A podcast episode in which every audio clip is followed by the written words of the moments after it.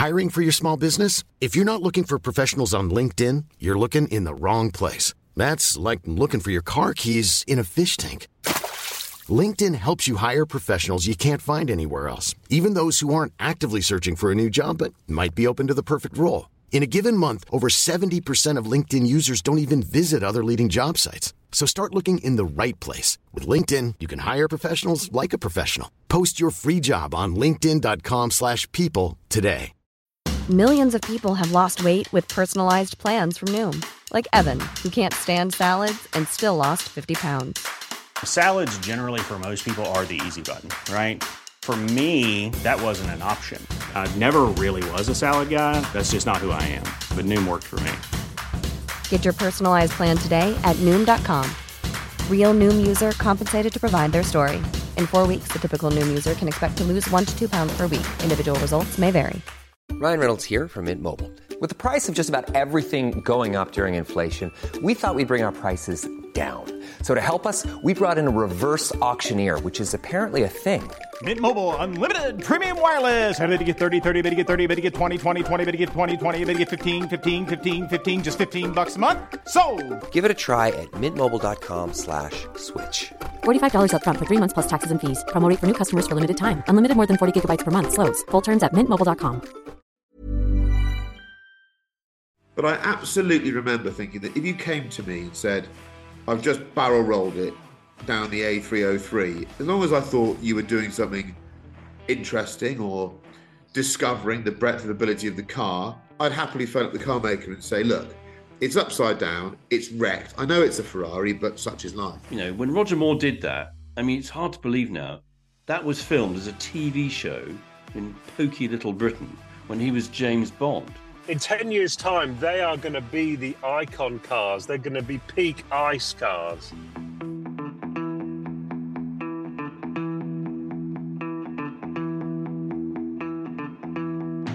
Hello, and welcome to the Collecting Addicts podcast. If we all look a bit bleary eyed, it's because it's a very, very early record, and that's why Neil Clifford is sitting in a car in London. Uh, if you can guess what the car is, including the swept capacity of the engine and the colour of the exterior, you get a jelly bean. Well done. Um, the first topic for today is something quite important. It is what we've decided to call car OCD. Most of us probably suffer from it in some form, especially, I would say, Edward Lovett. What's your car OCD? How does it work? And don't worry about Neil Clifford, whose finger we can see on the screen. Um, I'm going to answer for two people, myself, and I, I feel I need to answer for Rohan as well, who probably has the same level of OCD as Chris Cooper. But I, m- mine are silly ones, I think, and things like I, I, shiny steering wheels. I don't like a shiny leather steering wheel. That's sort of a That's used not silly. steering wheel, or or mu- or mung. I think we referred to mung back in episode number one when we were talking about an E63 you used to own. Um, dusty dashboards as well. That's that. that I, I I struggle with the dusty uh, dashboards. Straight dials. Um, cheese and onion crisps. I'm, that's kind of I, I've told you about that one before, but that that does feel like an OCD problem. Straight steering wheel when parked. Steering wheel has to be straight. Can't be can't be on the piss. I'm loving these. Yeah. And then, but I, I thought I was, I was trying to come up with them, and I was on the plane to Stockholm the other day, and then I thought I would ask Rohan. Uh, two hours later, when we landed, he just about finished his list. By the way, Rohan is the man without whom collecting cars probably wouldn't function. So Yeah. Yeah, shout out he to does all the he does So, all uh, the work. Here's a few of Rohan's. Um, temperature numbers need to be on even uh, for the heat in the car. Um, Rolls Royce center cap's not straight. Not that he has a Rolls Royce. The the the the side bolster in a fixed 918 seat when it starts to get slightly creased, he clearly wouldn't be able to own a car like that. So that would have to be. I like Rohan more and more. Um, any tools missing from a set a, a tool set in there that that's a big problem for him. Uh, number plates not straight, carpets worn under the heel. I'm guessing under the throttle heel. That that you know that immediately the car has to be sold and replaced with a brand new one. Um, the carpet's not in position. Obviously, some manufacturers had their securing mechanisms on the corner of the carpets. Um, so when they stop working, that's a big problem. So car again has to be sold immediately and replaced with a new one. Um, the list goes on. Um, I'm speechless. I feel so much I'm now realizing I'm quite different to you guys. So, Chris Cooper, you're look, you're aching to add to this list. I love that. Uh, yesterday, Lynn said to me, she said, What are you talking about tomorrow? And I said, Well, we're going to talk about OCD, obsessive compulsive behavior. And she said, That's not what the D stands for. I said, It is. I said, It is. It's it's a, it's a behavior. It's it's it's a feature. She said, Are you going to tell them? like she said, You're broken you're a flawed human being. You've got to tell them. So We I- know I'm like after the Leaf incident. I, I clean cars, clean. It's a fact. It's a scientific fact. Clean cars are physically nicer to drive. Yes. The end. Correct. Yes. They are nicer to drive. In fact, I'm so obsessive about it. Once I've got, because we quite like silvery, lighter colored wheels, but they do show brake dust a bit more. So I'm so obsessive about it. I don't really brake if I can when I'm on the road. I sort of I sort of like to just, you know, coast a bit. I think it's good practice. You sort of watch the traffic ahead thinking, I don't like to brake. And this says to me, you drive very fast, which I find very flattering. I'm very pleased with this. I said, yes, but look at the wheels on my cars. They're not covered in brake dust. Sorry, about clean cars. You live down the end of a muddy lane on a Yes. farm. Yes. So They when we get, like in fact, actually, Neil and I share the, share the same person who cleans our cars. The lovely Charlie. Charlie. Lovely Oh, Charlie. once again, it's the podcast of the people. And um, once No, the don't car you, don't is you clean, just clean, Chris? Don't you just clean your own car? And poor Charlie has nothing. I'm not to very do. good. Well, just aha, aha, drives. aha. I clean it after. I clean it after. I know you do. You can I clean it after because there's little bits of water in the shut lines, or a little bit of water has dribbled out of the wing mirror, the door mirror, and I've got a little bit of you know like sort of magic sort of polisher thing you spray onto it and over. Once it's clean, I don't really like to use them because it might get dirty. So the clean car thing I think is a bit um, rattles in cars. I can't stand a rattle. If we're going on holiday, I have to pack the boot. I have to pack the boot because there might be some coat hangers which have been stacked in the boot, and the metal bit of the hanger they're together. You, no, you can't do that. You've got to have a little sort of insulating layer of something absorbent between the metal bits hangers. Otherwise, you're going to go and all bang rattling noises. You can't have that. You can't have rattling noises in the car. It's official. I I- thought I yours feel were going to be more about sort of temperatures and dials and stuff. Oh, like don't that. get Oh, don't get him that. started. Don't I have started. seven years of this going to the Climate Nürburgring. control. I used Unbelievable. travel- I used to travel a lot back towards the uh, the airport with, I guess it's Alison Lee now. And you get in the morning, and I, I couldn't help myself. You look, you say, "Where are you going?" He said, "Doesn't matter where I'm going. I need to see your dashboard. Have you got the climate control button pressed rather than juggling the temperature? No, no, no. Just press, set the temperature, and press the button. That's it." And on the different sides, he would have 17 degrees on one side and 23 on the other. You can't do Oh. that. You the can't car won't that. drive straight if those It numbers. won't drive straight. It, will, it drives along like this.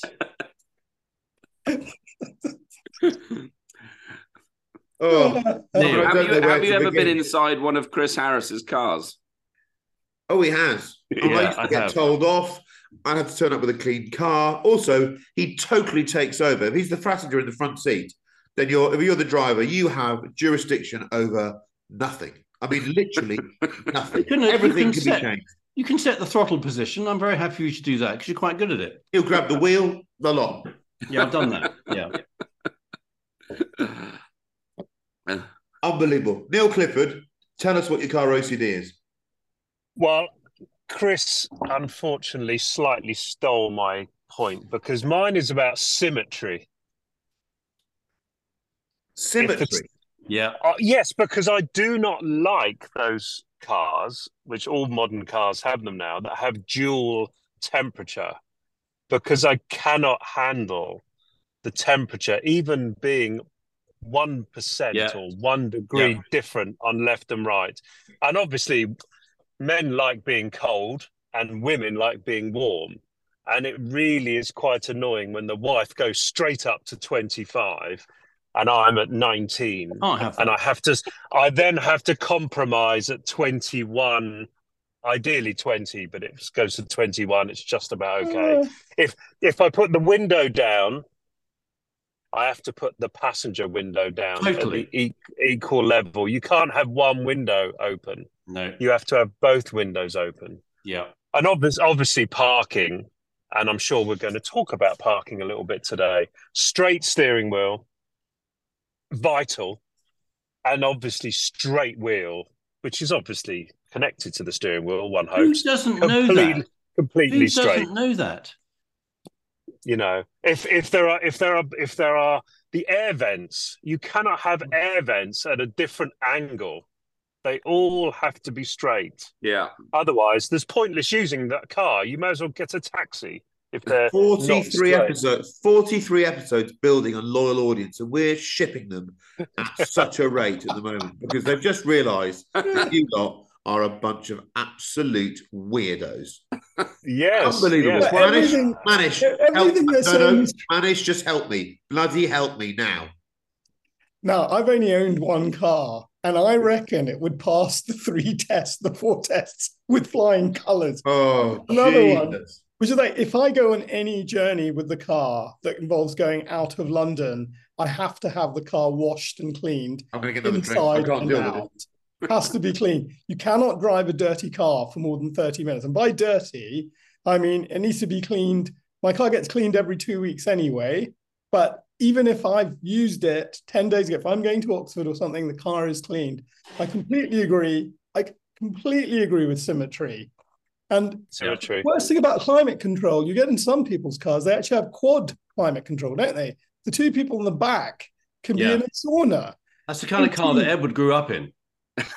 Exactly, with a The one with lighter. the cigarette lighter in the back. With the lighter, Yeah. with the lighter. So there's, I think there is a TV ad. I mean, the, the- there's a little ad um, which sums up using a dishwasher, our OCB. I think you're right. We should call it OCB. What it is is it's it's it's a man filling a dishwasher. I don't know if you've seen it. It's fantastic. He has a set square.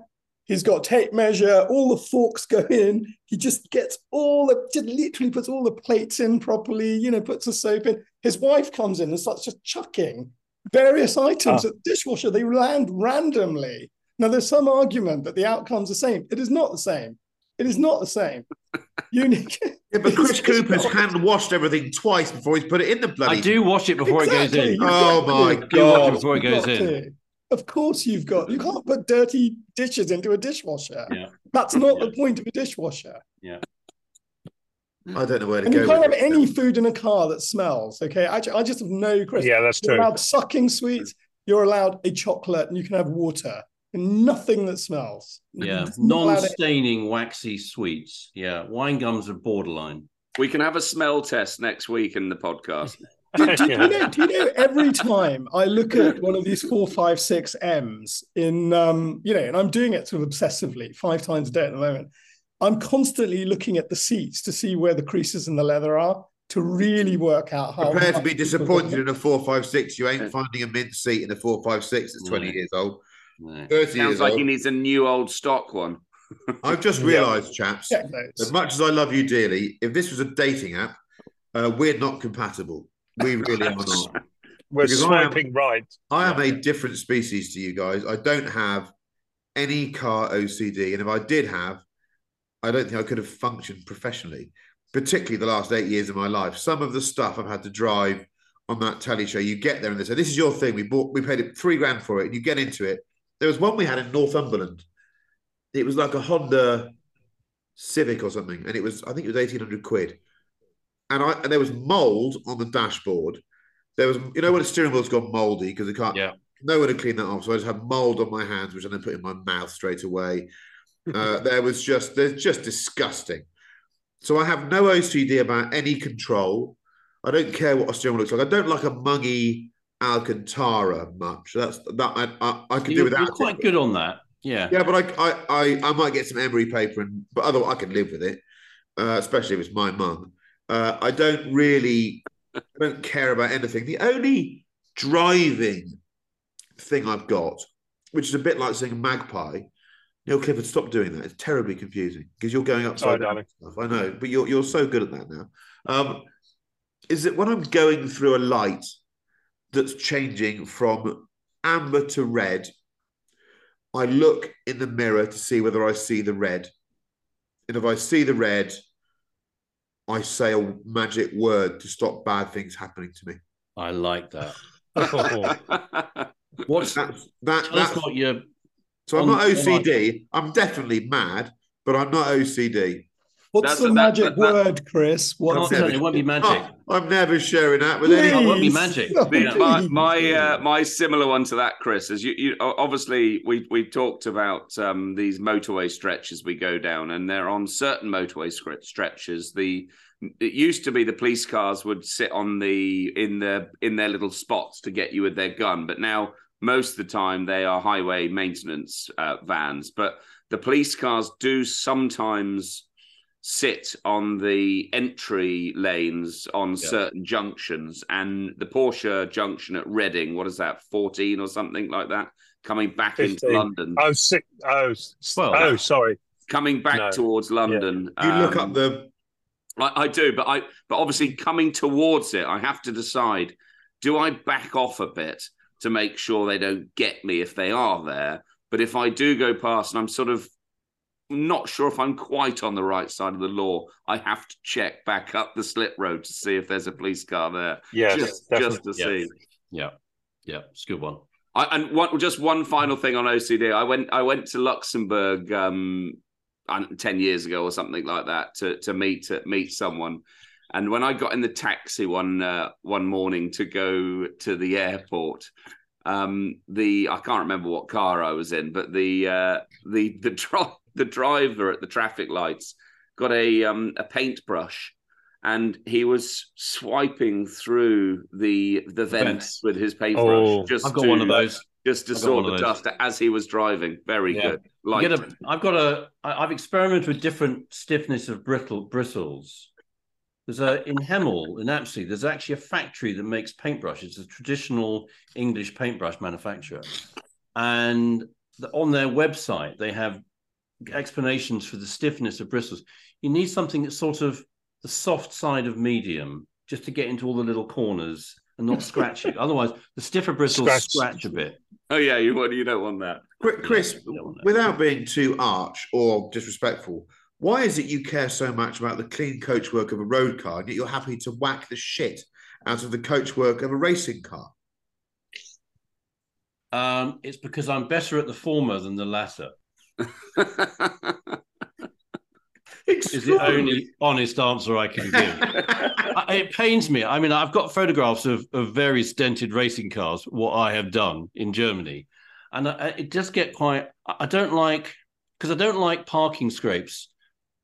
If I, I mean, I, we'll, we'll get onto some parking at some point, but I hate, I hate curb wheels. I hate curb Oh, wheels. you can't you can't drive a car with a curb wheel. I, I can't. You think I've curbed it? I can just about get it home, but then I can never Yeah. see it until it's all fixed and it's replaced and done. Exactly. Yeah. oh, brilliant. Deary me. I mean, how you're not going to believe this, chaps. The next subject is Chris Cooper tells us how not to curb a wheel. No, no word of a lie. Yeah. the most beautiful segue. It means it's another topic on which I have very little to say. Chris Cooper, where you go. So you've it only really works if you park driver's side to the curb. We had this. it was a little thing we had last week where one of the very kind chaps who went to the track day we did in September invited us to breakfast. So you park in the most inconvenient fashion on a UK road. So park well if it's a one-way street, sometimes you can park, but Highway Code probably says you have to park in the direction of travel, but nobody does.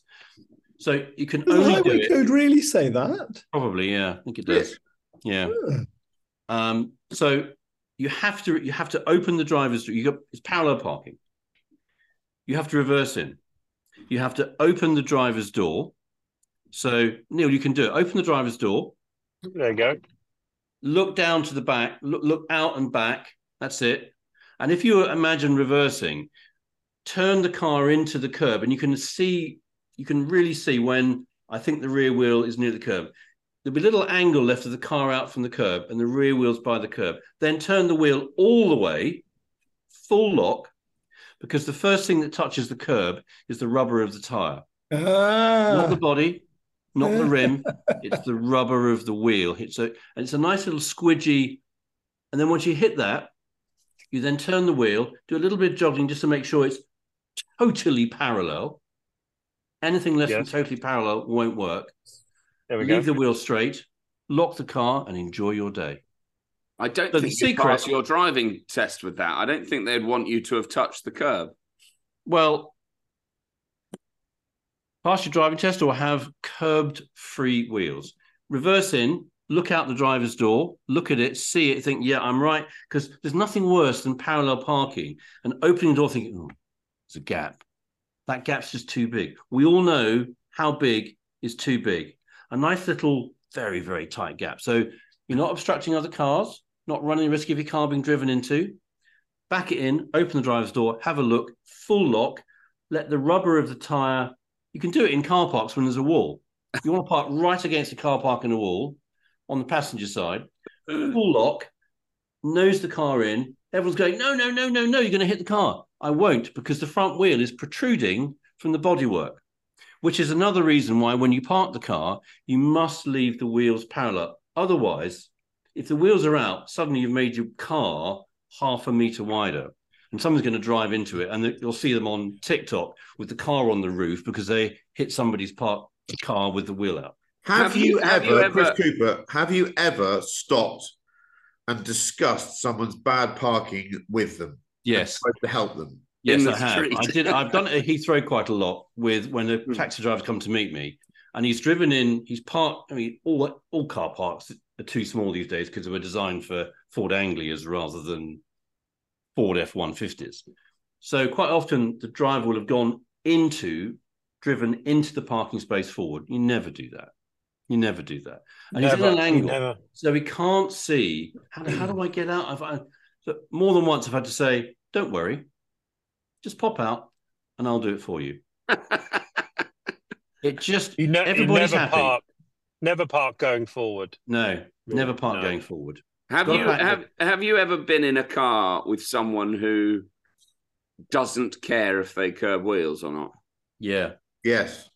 I, I don't Lots. think I've ever I, I don't think I've ever seen that, and I'm not sure I could be friends with someone that treats a car in such way like No, they like it's it's sort of it's there as sort of a, it's almost like a parking sense when they yeah. hear they're I- grinding up against the curb. My And when you- sister, my sister It's- uses the cars in front and behind to go bing, bing, bing, bing, bing. See, that's Does she live in fine Paris? in Paris or Rome. Paris that's is- fine. that's London, fine. well, Yeah, yeah. she's just happy to do it in London. it absolutely freaks the fuck out of me. I hate If, it. if she had a I think it's just what the Bugatti, bumpers are there for. It's th- less than five miles an hour. I haven't scuffed anything. but if, if she saw a car in front of her that even she recognised as being very valuable, would you still hit it?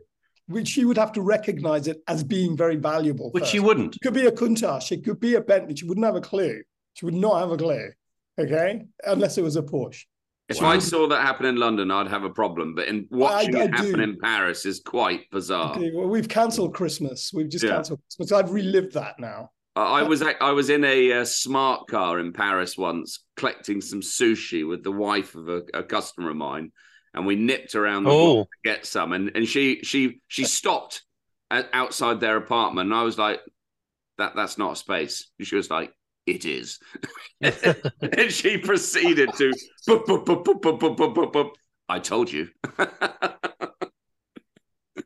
I think that yeah, the wheel curbing thing is for me it always was the ultimate sin at work.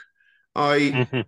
when I had to sort of run, for want of better word, the fleet of cars at Autocar, you know, who went home in what and what test cars were in. I was so disorganized, I had no idea. There was a sort of form you filled out, but it was all a bit random. But I absolutely remember thinking that if you came to me and said, I've just barrel rolled it, down the A303, as long as I thought you were doing something interesting or discovering the breadth and ability of the car, I'd happily phone up the car maker and say, look, it's upside down, it's wrecked. I know it's a Ferrari, but such is life. But I would not phone a car maker and go, they nipped into Teddington and they curbed a wheel. I just, there's something about it I just couldn't handle. I really hated it. And I still do. It's, it's irresponsible. It's And it's not caring. always- it's not caring, is what it is. It's really not entirely caring. avoidable unless Oh. there's a curbstone protruding. And I always say to people that borrow my cars, when it comes to parking, just slow down. Take it slowly. There's no rush. If you slow down, you will achieve what you want to achieve. Just take it slowly. Have a look round. Get out and have a look. I don't care. You might get beeped at. It's Yeah. better being beeped at than curbing a wheel. Words to live Correct. by. Words to live by. My, I, I, I think I'm fortunate that I grew up with a father that when when he very rarely curbed a wheel, it would be a very silent journey and probably a silent day. Uh, he'd- Well, I try and working in the that- media. that- Some of the people I work with would have brand new Range Rovers, and they would, you know, when someone grimaces when they've curbed a wheel, they go, "Ugh."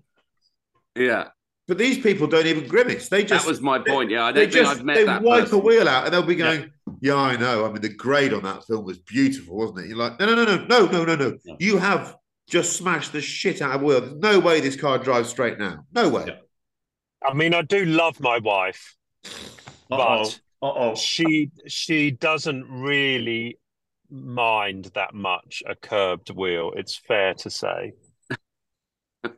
What about a speed? what about a polished split rim Speedline on a 993 RS? Oh, oh, what would that do then, Neil? If Oh. that came back with a chunk out of it, I don't think she would be driving such a car. You say that with total authority. there are certain rules. I No, she would. that if I was she to would break think it was the down- most ridiculous car. if I was to break down the disciplines of driving, I'm not very good at many of them, but the one I'm worst at is parking. I'm, I'm not really. It never seems me and parking never really get on. It never seems to work out. You know, when I I often come back to a car park and think that's not very good, Chris. You know, it's it's it's Yeah. it's asymmetrical. That It's everything that Chris Cooper wouldn't handle, and I think it's partly because I don't care. And, and not to the point where I'm antisocial, but it's also partly that I'm just not very good at it. I don't spatially. I'm not very good at getting it right. I just I, I care deeply, but I'm not good at it. So the way I get around that is I add 20 minutes to my journey, even if it's a five minute journey. It's just how I deal with it. You want to park properly. did I admit to what I did the other day outside my flat with the yellow car and the Mercedes? Did I admit to that? No. Right. So just to show you what one of the joys of my job is that I was jumping in and out of cars the whole time. And if you have extended period of time with a test car that has certain functions on it that help you with life, if you then jump back into your own car and it doesn't have them, you can assume they're on there. And all, everyone that has a few cars or drives different cars for work has this at the same time. So I, I'm I'm I've got a Mercedes SL 500 129, which I love dearly. It's not the tidiest example, but it, we like it. And it was outside my flat, and I had that joy of joys. So I thought, there's another space. I can have both of my cars outside the flat. And there were a few people walking along. There's a school nearby, and there's some other people. One of them had spotted me and said, "Ooh, when's Top Gear coming back?" Which was a question I couldn't answer then, but I can now. And I, I, I, uh, I then promptly put it in reverse, my my beautiful yellow touring in reverse, and I just drove it straight into the front of my own Mercedes. I reversed it No. because I waited for the beeper to come on. And there was no beep. I thought I'm in here, and I just reversed it straight into the front of my car. And this woman just looked at me with her child as if to say, "What is wrong with you?" And the answer is quite a lot. A lot. But I, but I, I just, got? I just waited for the beep, and it Yeah. just didn't come. yeah.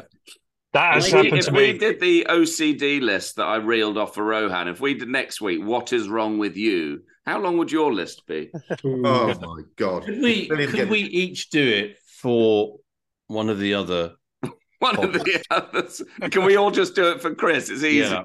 No, no, see how that it that has just got to be the Christmas special. That's, we can talk about. Well, you could do two hours of it. You wouldn't even scratch the surface. But, but I, I do. I'm not a good parker. The parking beeper was a, an amazing invention for me. I mean, it, it was transformative. I never use the lines. I don't use the predictive No, lines. they don't work. No. I don't use those. But if anyone's done an HGV test, there is a lovely. The best thing about learning to drive a truck, particularly an articulated truck, is the reversing. Yeah. Once you learn the angles and to use the swing of the headboard, it's a really lovely thing because you get there are absolute rules that you can Yep. trust. That if the headboard gets to that point there and you wang all the lock on, you will end up exactly where you want to end up. Yeah. I love- Reversing trailers. There's something very reassuring about that. Absolutely. Lovely. Uh, with with, a, with I, something I, I, big, de- I definitely couldn't do that. It's why I don't own a caravan. you could I w- no, I Own a don't think I caravan? No. watching a good rally mechanic spin a car trailer around into Yeah. space is a I, joy. that's actually that is where more often than not I've had to say to somebody, just jump out, I'll do it for you, reversing a trailer. I grew up on I grew up working on a farm, I now live on a farm. And if you can't reverse a trailer on a farm, sell the farm. and usually with boats and little dinghies and stuff, there's a, fr- a very, very clever. In fact, he probably worked with Clever Jason a few years ago. Very, very clever man, I know, down in Cornwall. And we were towing a dinghy somewhere for our children, and we went past somewhere we want to stop at, and he said, "Oh, uh, it's back there."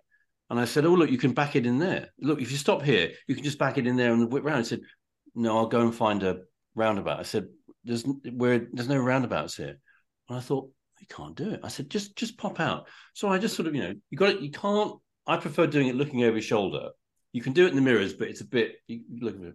Did it? Went round. He said, "How did you do that?" I said, "Well, it's reversing a trailer. It's such a lovely skill to have. I think it's wonderful.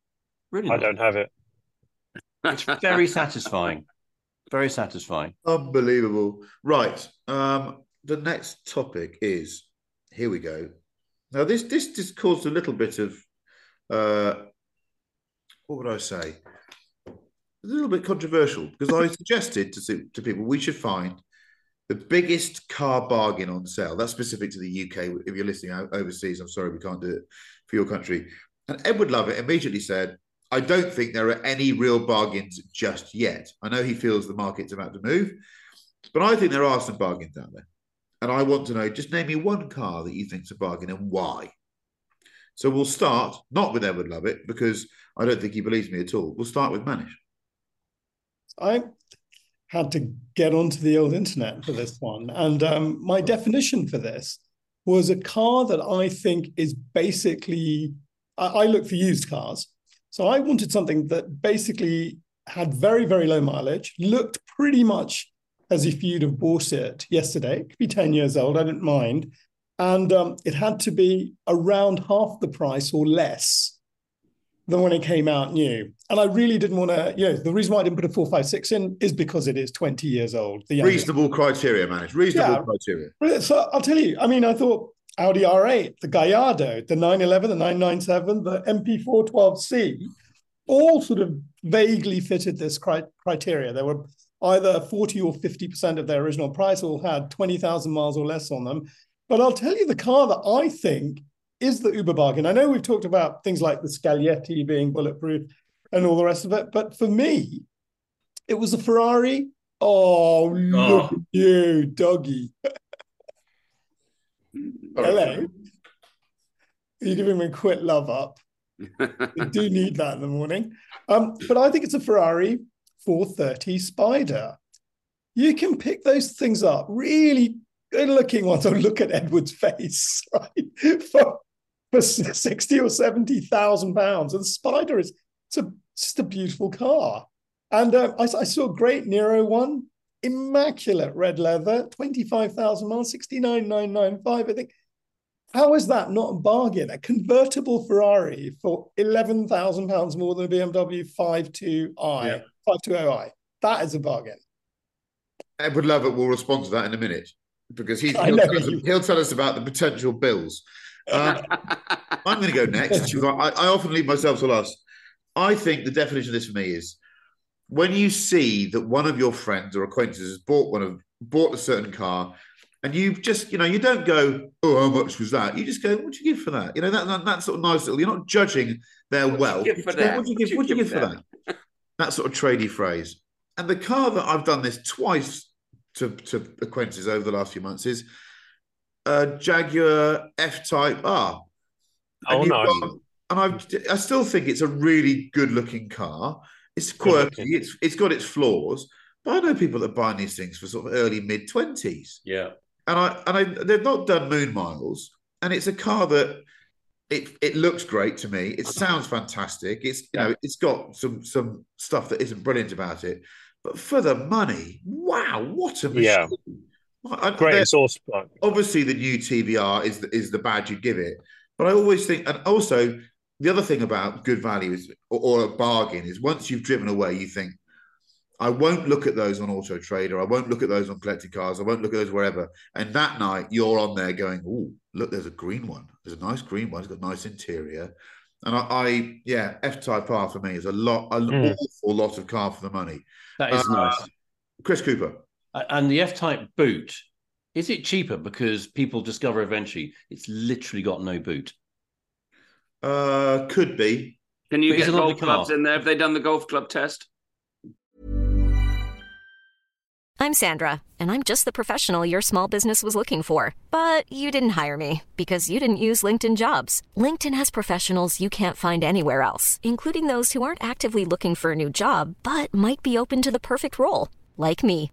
In a given month, over 70% of LinkedIn users don't visit other leading job sites. So if you're not looking on LinkedIn, you'll miss out on great candidates like Sandra. Start hiring professionals like a professional. Post your free job on linkedin.com/people today. Hey Dave. Yeah, Randy. Since we founded Bombas, we've always said our socks, underwear, and t-shirts are super soft. Any new ideas? Maybe sublimely soft. Or disgustingly cozy. Wait, what? I got it. Bombas. Absurdly comfortable essentials for yourself and for those facing homelessness. Because one purchased equals one donated. Wow, did we just write an ad?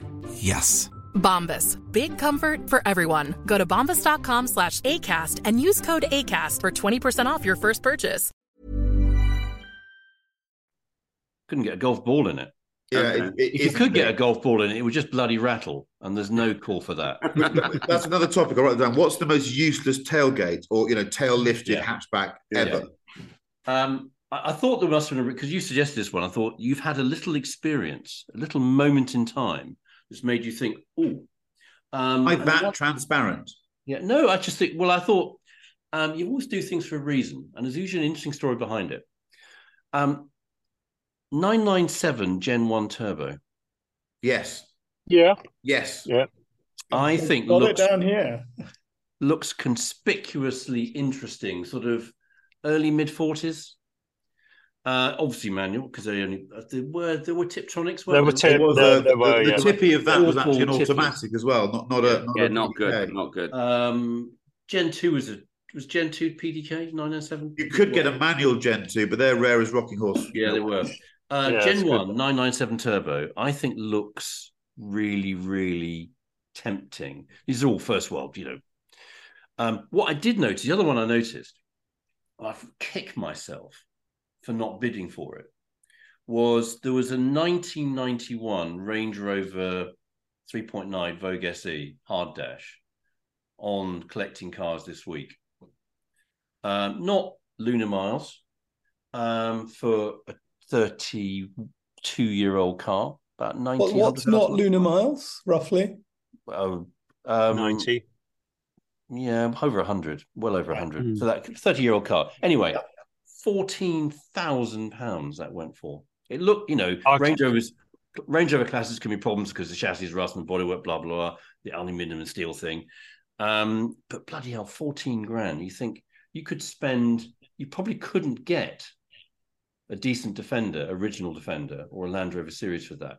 You can get a whole Range Rover. So I thought, I, I, I can sell you one for that. I'll see you later. Those of you watching, can we acknowledge the amazing sky that's emerging behind Edward Lovett? It's really special. It is very special. It looks like the set to it looks like the set to um, Charlie the Chocolate Factory. One of the scenes where the where they we they get they've got the sort of skyline of all the higgledy piggledy roof behind them. It's lovely. I think we agreed that this episode was going to be sponsored by at Don't Be a Lazy Bastard. We did, didn't we? started. We did, didn't we? We're up and about. Yeah. Can't bloody breathe at this time of morning. There we go. Right, uh, Edward. Uh, what's you? You, you, Well, I, you I believe think I there are any summarise. I, I, I need to summarise. I think Neil uh, Neil can go next. Okay, right, Neil, you're next. You're all wrong. Well, hang There's on a only minute. I'm summarising. I'll decide that. yeah, all right. There's only one Porsche Boxster, ten grand. Yeah, that's I mean, Yeah, you're right. yeah, Yeah, look, you're come right. on, you're you're all totally wrong. You get a 3.2s Unbelievable. yeah. um, m- manual, sixty-five thousand miles. Choose your color because there's a million of them. Million out there, yeah. They've all been looked after. They've all had the stuff done. You probably can get a grand knocked off because you know it's Christmas. It's the best thing to buy, right? Yeah. It's Nice one. Boxster. Yeah. Yeah. You brought That's it back beautifully to the people there, Neil. Good, a great recovery. Well done. I will Uh, undo, I will undo that good work now. oh, I- here I we go. Here we go. I don't have one. I have a variety. Now, one thing I have said here, and this is this is a good segue into promoting collecting cars. Firstly, the world has been on pause for the last two and a bit years when it comes to depreciation. So I still find it very hard because cars that you would think, and about Chris, we've talked recently about like Mulsannes, for example, but you know, a flying spur is a car that probably should half in value the moment you drive it out of a door, um, out of the, out of the showroom door, but they don't. They're, they seem, seem to still be asking 200 plus thousand quid for them. You know, they're only a week old, but I'm sort of looking for those things, thinking they must be 49, 950 by now, but they're not. Um, you, you know what I'm saying? Yeah. Um, so the the depreciation has been on pause for the last two and a bit years, but we are starting. to Edward, see you've got now- a tiny, tiny speck of lint on your right shoulder. Just keep going, keep going. Can you see it? Thank you. Um, is that is that OCD? Podcast clothing back. OCD? Um, so yeah, the, I, I there, there are cars that I look at, and you know, Renault Alpine would be one of them. Nine nine two Turbo S's are cars that I'm always looking at, thinking. You know, wh- When are they going to be twenty nine nine fifty? But the Renault the Renault Alpine has held like a rock Yeah. for the, for the last thr for the last three years. They just haven't depreciated. Um, but I've got a list here of cars that I think I would wrote down, and I'm going to come to a finalist, uh, which is not it's a new car, not even a used car, but 992 Turbo S. Um, I, there's a car I've mentioned a few times. That's now coming right into the window of I, what I think is is a very good value car. Cayman GT4 um, GT4s. They aren't good. They aren't particularly good value yet, and they made them in abundance. They're a brilliant car, but that's going to be a car that, in a moment that's worth buying. Um, the latest gen DBS, uh, which I guess they've stopped making now. That that was a car when they launched it. It was very quickly heading towards you know good value V12 motoring, and then it just stopped appreciating, and it actually went up in value. But they're now coming back to an, a, a, value that um, that that starts to make sense. Um, the seven-speed last of the Rapide S's. That's Oh. I think actually eight-speed. Were they eight-speed? The Eight last speed one? at the end. The, bigger horsepower one was eight Yeah, speed. th- those those Touchtronic last three. cars, you you can't fit anyone in the back seats properly. Oh, but that's a that's a really good Aston Martin, I think, uh, with the eight-speed automatic gearbox, and that looks like good value today. Um, for the poor sods that bought Zagato, um, any Vanquish Zagatos brand new, um, and people that didn't get allocated one uh, and want to buy one at 50% or less than their original Wow. value, you can go and buy a shooting brake Aston Martin today for around £300,000, I would think. I think they were £650,000 Is it? new. They're the- stupid, stupid cars. the speedsters I think were nine hundred and fifty thousand pounds, and that's probably worth about four hundred and fifty grand today. Doesn't right. Um, and then and the, so two more to go. The one car that a lot of people say, and I know Chris is going to agree with this, and this is sort of taking it to the people, but the Holy Trinity cars, the McLaren P1 always seems like the car that represents the best value out of those three cars. But there is something that seems to hold the consumer back in really buying them and letting the cars just skyrocket off. And I, think it's probably 120 Warranty. grand's worth of battery and Yeah. warranty and stuff like that because most people don't hold them very long, do they? No. They th- they sort of tell everyone they've got one and this is you know these are half the value they should be and then two weeks later they've sold it because they're obviously worried about they might have to cover the cost of the battery Um, anyway, after all that rant, the final car that I think deserves a mention is a Tesla Model 3. Oh, Um, fuck off. And the reason I say that is, is because in a, in a in a time where every car is becoming more and more expensive, there's Elon just chipping away at the the cost new of a of a car for the people. It's quite impressive. What have you done with the real Edward? I Where was is trying he? to be practical and Where think is he? Where's he answering gone? the question. So after seven minutes, your answer to the question, tell us one car that's a bargain, was that? Yes. No, all of the above as well. But but a Tesla Model Three with its keep with the price keep coming down. I think I think that probably is quite good value. Don't don't pay your workers. Relocate to Texas. Don't let them unionize. Blow up Twitter. Yep, you can produce a cheap. We waited seven minutes. car. You said Tesla, and Neil Clifford told you to Foxtrot Oscar. Can I just say one minute why Edward's completely wrong? Yes. You won't need a minute. They're not making good cars anymore. So all of those cars, GT4s, P1s, they're all going to go up in value. In 10 years' time, they are going to be the icon cars. They're going to be peak ice cars. So buy them now before they all go back up. Oh well, I'm sort of. so we- I think with that, that was the point. you're on the same page. depreciation's been on pause, but it is now occurring. But there are some value. There- There's some value. We, We're we've just just, we're- We're, we're we've just, just passed peak car about a month ago. yeah. So that that those are going to be the cars. Was that Oh, it, it was it was, was it the October fifth the or the first. sixth of November? October the first. October. And okay. obviously, one thing I didn't I'll make a actually note of that. t- use my segue to talk about collecting cars there is go onto an auction website and just bid because you never know, you might get a bargain.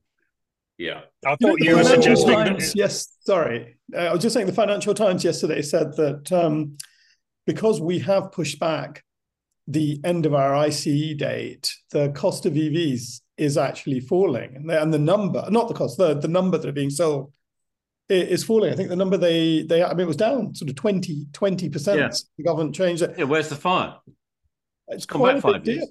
Is a big deal. the fire's out of the car. Yeah. Yeah. It's going to be Betamax.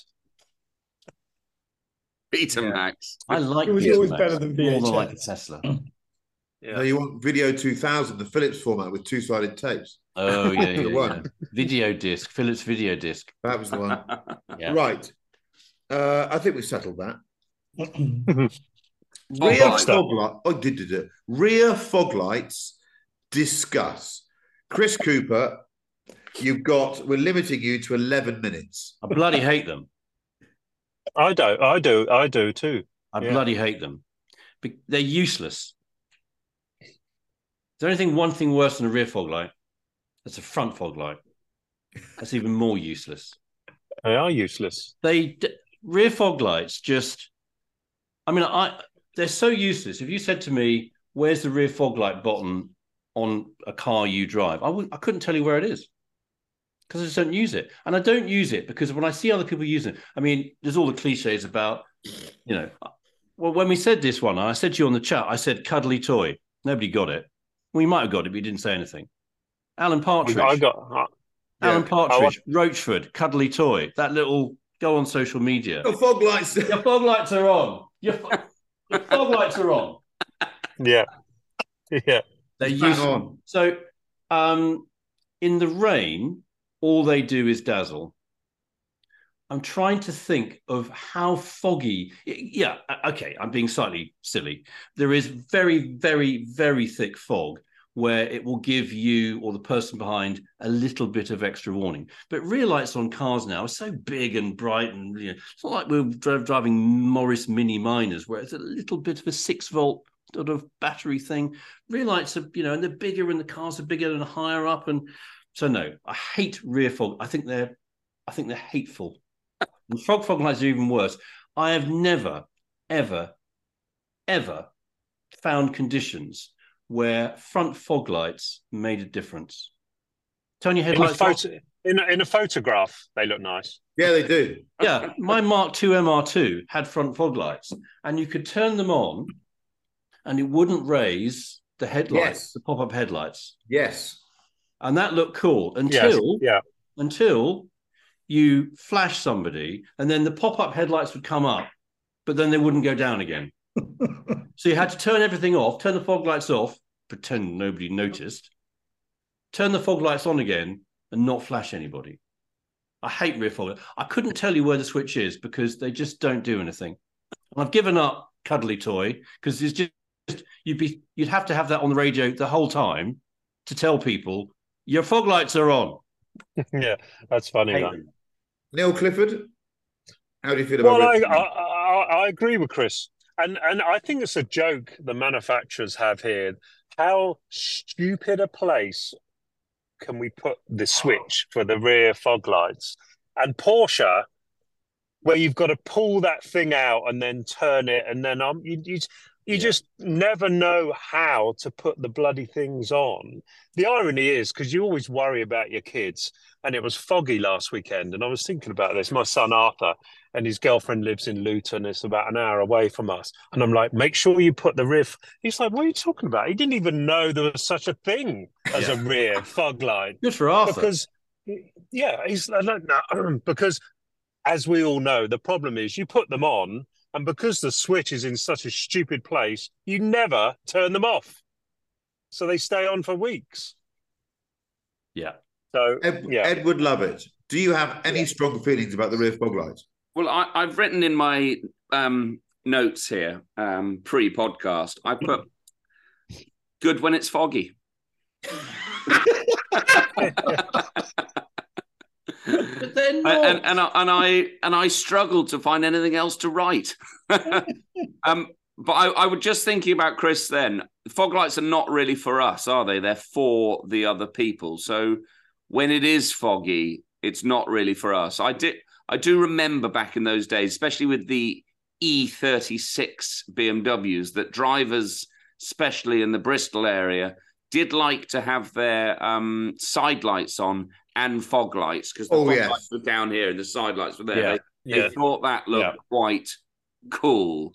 Yeah. I'm not sure I totally agreed. Uh, and they actually had to plan that.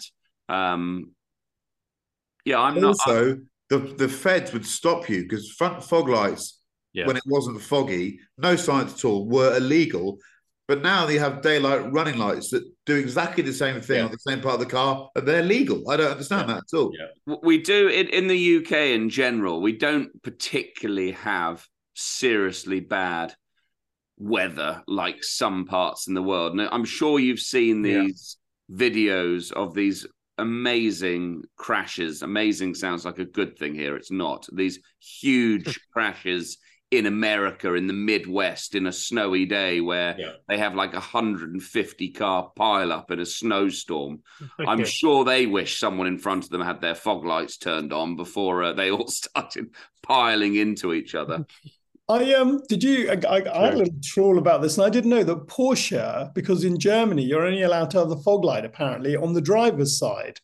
So people who are a bit OCD, they think that the if so if you have a left-hand drive car, they think that actually Porsche have forgotten to put a bulb in. They go and spend 20 quid on a bulb, find the socket, then realize it's not wired. I just I found the most amazing thread about this. And the reason why they only in Germany apparently have it on the left hand side because obviously you overtake only on the left hand side. And that's how you know how to overtake. So the cars only have one fog light and it's got to be by law on the driver's side. Love it. German logic. oh, lovely, Love lovely that. Mm. I think Ed for would me, love it. for me, the you've touched on one thing, and that is that the, the idea. How often do you need to use need to use a rear fog light? Three or four times a year, probably Max. If, if you drive the whole time, maybe more, and if you have to go up to Scotland or whatever, maybe more.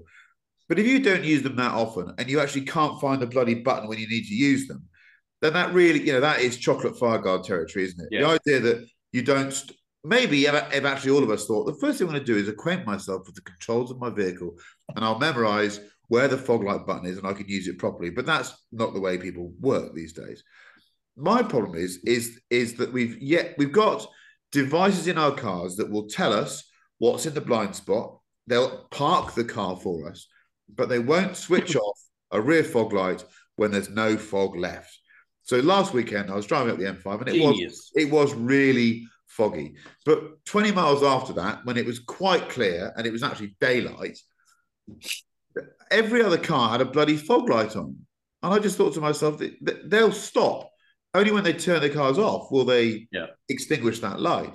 There must be a way of a car maker working this out. We've got auto lights on the front, we've got auto everything.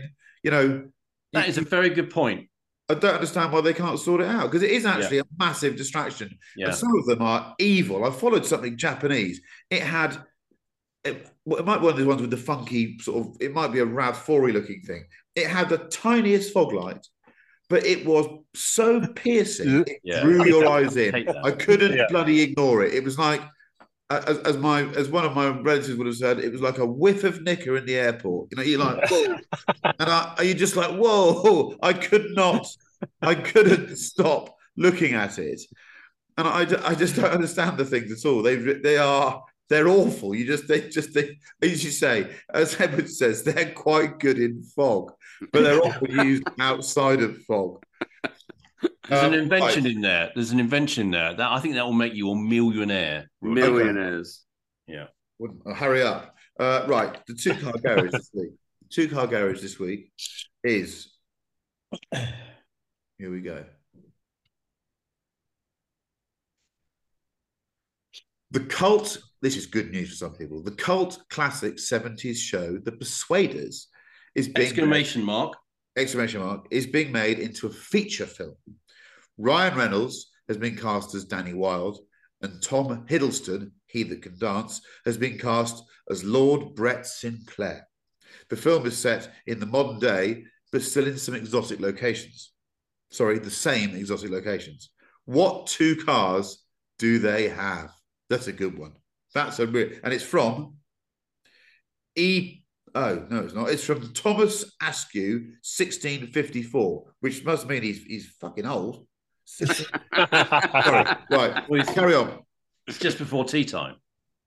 Anyway. Um, let's go first with Edward Lovett because he didn't really engage with the fog light thing. I want to give him a chance to, to let his to, to, to broaden his wings. Come on. I thought I summarised it pretty well. Well, I, I we, we were debating age. I, I didn't watch The Persuaders, so I quickly had to Google the what cars did they drive. Now, clearly, although I didn't watch it immediately when I saw the one of, uh, let let me show you the photo I I shared.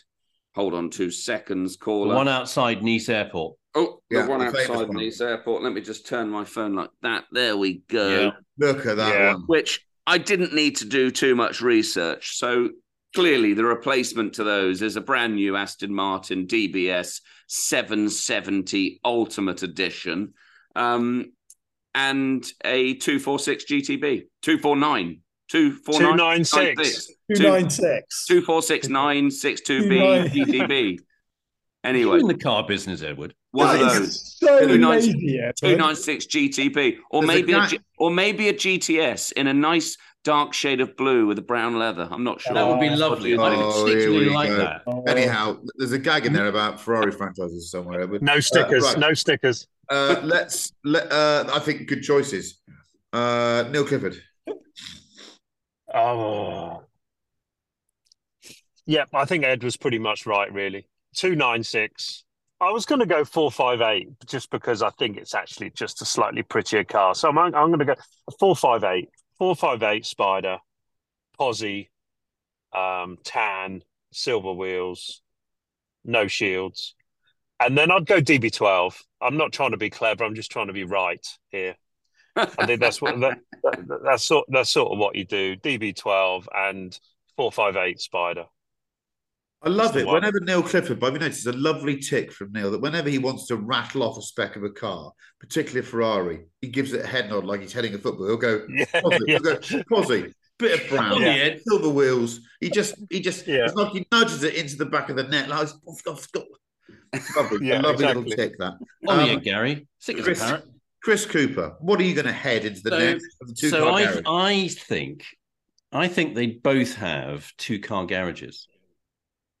They'd have a relaxing at the beach club car in the garage, and they'd have something for formal wear. I think they both have that. So I think Danny Wilde. I think he'd have a four five eight Spider. I do think he'd have that. Uh, but I also think for sort of something slightly different for a different kind of occasion, I think he'd have a Maserati Bora. Okay. Oh, nice. I think he'd have a Maserati Bora. Um, just because, you know, Ryan, it's Ryan Reynolds, isn't it? Yeah. Yeah. So um, I think he's flexible enough, got just enough breadth when he's not playing football for Wrexham. Um, yeah, Maserati Bora. Brett Sinclair, I think it's a bit more interesting. So I think he'd have an Aston, but the sort of the the DB12, the sort of the, that you know when Roger Moore did that. I mean, it's hard to believe now. That was filmed as a TV show in pokey little Britain when he was James Bond driving that DBS thing, which was originally meant to be a DBS V8 and it wasn't. Yeah. It was a six cylinder because it hadn't quite finished coloring in the design of the V8 um, on that beautiful goldy color thing. So I think he'd have sort of a late model, sort of 2017 Aston V8, the old, the most recently V8, the V8 Vantage S. Manual. it's not a very good manual, but manual rather than the robotic one. The one at 577 horsepower, one of those. And I think for more formal occasions, or when he was with the ladies, I think he'd have he'd have to have the coolest English convertible there is for waff for meeting a guest at Nice Airport. He'd have a Bentley Azure T. Correct. Like, ooh. Uh, Manish. I was very into the show. I remember watching it literally as a six-year-old. Um, not not obviously on its first run. Um, a note to this show: Lew Grade, who commissioned it, you know, one of our great TV legends, um, was trying to break into the American market, and so what they wanted to do was a, the last episode of The Saint had the guy from the Champions in the the American guy, Yeah. and apparently the the the chemistry was amazing between them, and that inspired this show. Why don't we get an American sleuth and a British sleuth? Ah, them in Britain, send them to Italy, send them to Spain and France, and we'll get them doing kind of you know uh, sort of little Euro missions, and it's bound to work in America. So they actually commissioned twenty four of these, and they were shot within a year. There were a couple of small issues with it, and um, the the biggest issue was Tony Curtis was high on pot for the entire year. he was just off his face. Apparently, he'd turn up to rehearsals, be really obnoxious, and um, just not know his lines. And uh, let's just say that Roger Moore's a bit more even tempered and uh, managed to get them through this. The other little spin in this that Roger Moore got paid a million pounds for this series between 1970 and 1971. What's In that fact, adjusted for inflation? I mean, that's man. 25 million quid or 20 million quid. I mean, it's an insane amount of money for television. Yeah. He became outside America the biggest, um, you know, kind of TV star. In fact, I think the next guy who actually finally put that to bed was um, Peter Falk in Columbo. Yeah. He was paid $300,000 an episode. Wow. Um, when I, lo- I love, really- love him. Love insane amount of money uh, that show. So I think you know, and the, the whole point of the show is that I mean, the show, by the way, is terrible. The plots you could write them on the back of a cigarette packet. The sets were made of cardboard. They had this huge punch up in the very first one in a apparently bar in the bar. Oh God, the walls are bent. It's a set of crossroads. It's so bad. I mean, Yeah. it is so bad. They spent all the money basically on Moore's salary, and Roger Moore designed his own clothes. So when you get to Oh, the nice. designed by Roger Moore, every single jacket's got an epaulette. on it. It's just, I just think, I mean, everything about this is terrible. But I have to say, there was something about the cars that absolutely bit you. And um, I had a little think about this, and I think the right, you're probably right. If you, Danny Wilde had that 246 GT, and if you were going to purely update that, I guess it would be the 296. But I actually think I looked at the 246. Did you know it's 4.2 meters long? It's one point, I think, seven meters wide, and it weighs just over a ton. And I thought the Ferrari that got closest to that was actually the 288 GTO. Wow. It's 4.2 meters Oh. long. It's 1.8 meters wide and it weighs just over a ton. And it Yeah, would good. look fantastic. You just park that thing in red with its black. That's a good call. Yeah.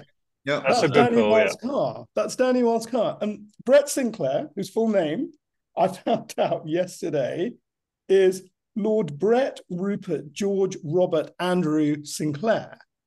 I think. He's not a real person, though, is he? Oh, he No. is to me. He is to me. He is to me. He um. So I think he'd have a Continental GT Mulliner, a WTEP 12, sapphire blue, cambric interior. He would just look fantastic good. getting out of that Tom Hiddleston. And um, you know, if they could come up with a decent plot, I'd watch it. And just one final tiny detail: the reason why the show stopped was because he got James Bond. That's right. At Yeah, the I same just time. So up. Yeah. you got Yeah. the man with the golden gun, and that was the end of it. You know, it Yeah. spent all Wow. this money, no sequels. Nice. Uh, well covered there. I like that. Now, my theory here is that when they remake these shows, even if they just about do justice to original format, they always sod the cars up completely. They never get it right. They never consult anyone like us. They should do. We should be the car consultants to films because Yeah. we know about these things. And these millionaires. so we have to assume they've totally balls this up. So you've got Hiddleston, you've got Ryan Reynolds. They arrive at Nice Airport to recreate that scene, and uh, right, yeah, the Brit has to get into a Valkyrie because they've gone right. It's got to be the latest Aston. It was an Aston Martin. Let's get the latest one. and, you, see him trying to get into this fucking thing, and then he can't start it, and then it, it needs to go back because there's a gearbox fault or something. So it's oh, a money penny. I think I've I think I've curbed the wheel. It's a Valkyrie. So he's, he's there trying to get into it, and it's too hot, and he's sweating, and he's got some bird next to him. He's gone, put your peltors on. I'm trying to tell you Yeah. that I want to. I'm trying to tell you I want to shag you. It's Channel 2 all I on can the hear is- Peltor. All I can hear is the oil pump. So he so he does that, and then the Ferrari. Well, it has to be the last really shoot. It has to be a LaFerrari, doesn't it? So he gets into a LaFerrari. Yeah. Like, Yeah. he pulls away and it's he doesn't really get what he's doing and then he gets a warranty claim because the battery's gone wrong because he hasn't charged it properly so they get to the outskirts of the airport and it's bollocks it's completely bollocks they've run out of money and they don't film another episode No, no, you shoot it in Dubai just for the Yeah, complete. That's what they- but but it is it is the case and we're offering our services here if you want to remake a classic format the cars are always wrong Yeah. That's true. Yeah. Uh, right. Let's uh, move on to some music uh, because two of our uh, gallant podcasters need to go for breakfast. Uh, so uh, let's start with some music. Uh, Neil Clifford. Um, there's only one this week. Uh, Fairy Tale of New Yeah. York. Yeah. Oh, Shane. There you go. Yeah. Yeah. Christmas number one. Come on, go and buy it. Yeah. Is it still banned on the BBC or not? No, No. um, No. It's, it's slightly unbanned. On Radio 2, they play it unmuted on the that Do they? word. Yeah. But on Radio 1, because they're fragile little flowers, it's still muted. I think. Somebody will correct us. Uh, Ed would love it. This is a really random one, but I quite like it. And I played it about 26 times on the way back from my parents' home the other day with my kids in the car. So they now know the words uh, off by heart. But it's Marina and the Diamonds Obsessions. Okay. Oh, nice song. Yeah, make a note of that. don't know it. Is it a new song? No, it's an old song. No. Uh, not what- when I say old, old for me, but might might be a three or four years or six or seven years or something like that. Uh, Manish. The best thing about the Persuaders is the theme tune. So I'm going with John Barry's theme tune for the Persuaders. Utter There you go. Yeah, they're of all good, weren't they? Yeah. Utter genius. Never say we don't give you lovely little links in this podcast. Everything links together. It's all thought about. It's all it's all thought about. Uh, Chris Cooper. So thinking about other TV series with great music, and Miami Vice and the Cars and music were great. Um, the Blue Nile Yes. Hats album, Yes. which I would used to play to death on my little tape player on my Renault 5 GT Turbo. Yeah. Loved it. Yeah. The Downtown Lights. There's a bit. There's something about the long version, the six and a half minute version of that, that you know it's Christmas. And I the other one I had was Fairy Tale New because I think everyone's got a going to want to play that. And after what happened last week, and cracky 22, 23 years since Kirsty MacColl died. Yeah. Um, Downtown Lights from the Hats album, The Blue Nile, in the car, driving through a city at Christmas. Wonderful. And how well produced is that album? If you've got a hi-fi and you want to Oh. test out how good your hi-fi took them a long time to do that's that one. album. They weren't quick workers, were they? No. Um, I'm going to go for Talk Talk. It's my life. Oh, Love oh, that nice. song. I think that's a really good 80s pop song. It is good. That Uh, so I think we're all in agreement that we've chosen some decent music. Edward Lovett has discovered a love and fascination for the rear foglight. Uh, Manish Pandey likes John Barry's theme tunes, so do all of us. Neil Clifford started this podcast in the dark, holding a tin of Devon Custard. custard in a Bentley when it's now daylight, and those walking past him must think he really is out there. And Chris Cooper's off doing honest day's work. Uh, That is ambrosia dairy. it is. I am. of course it is. The- the- Of course the it is. Always carry some. Devon custard. There we go. Always carry, always carry custard with you. I'm Chris Harris. I've only just been able to breathe for the last 10 minutes of this. We're not recording this early in the morning ever again. No. Thank you very much for listening.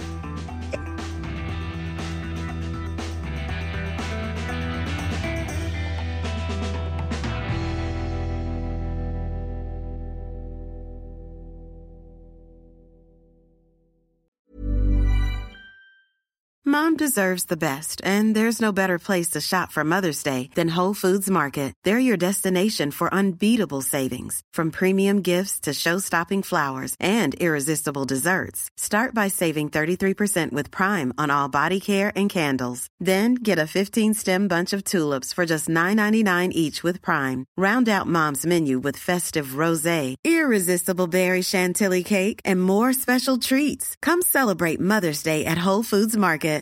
Planning for your next trip?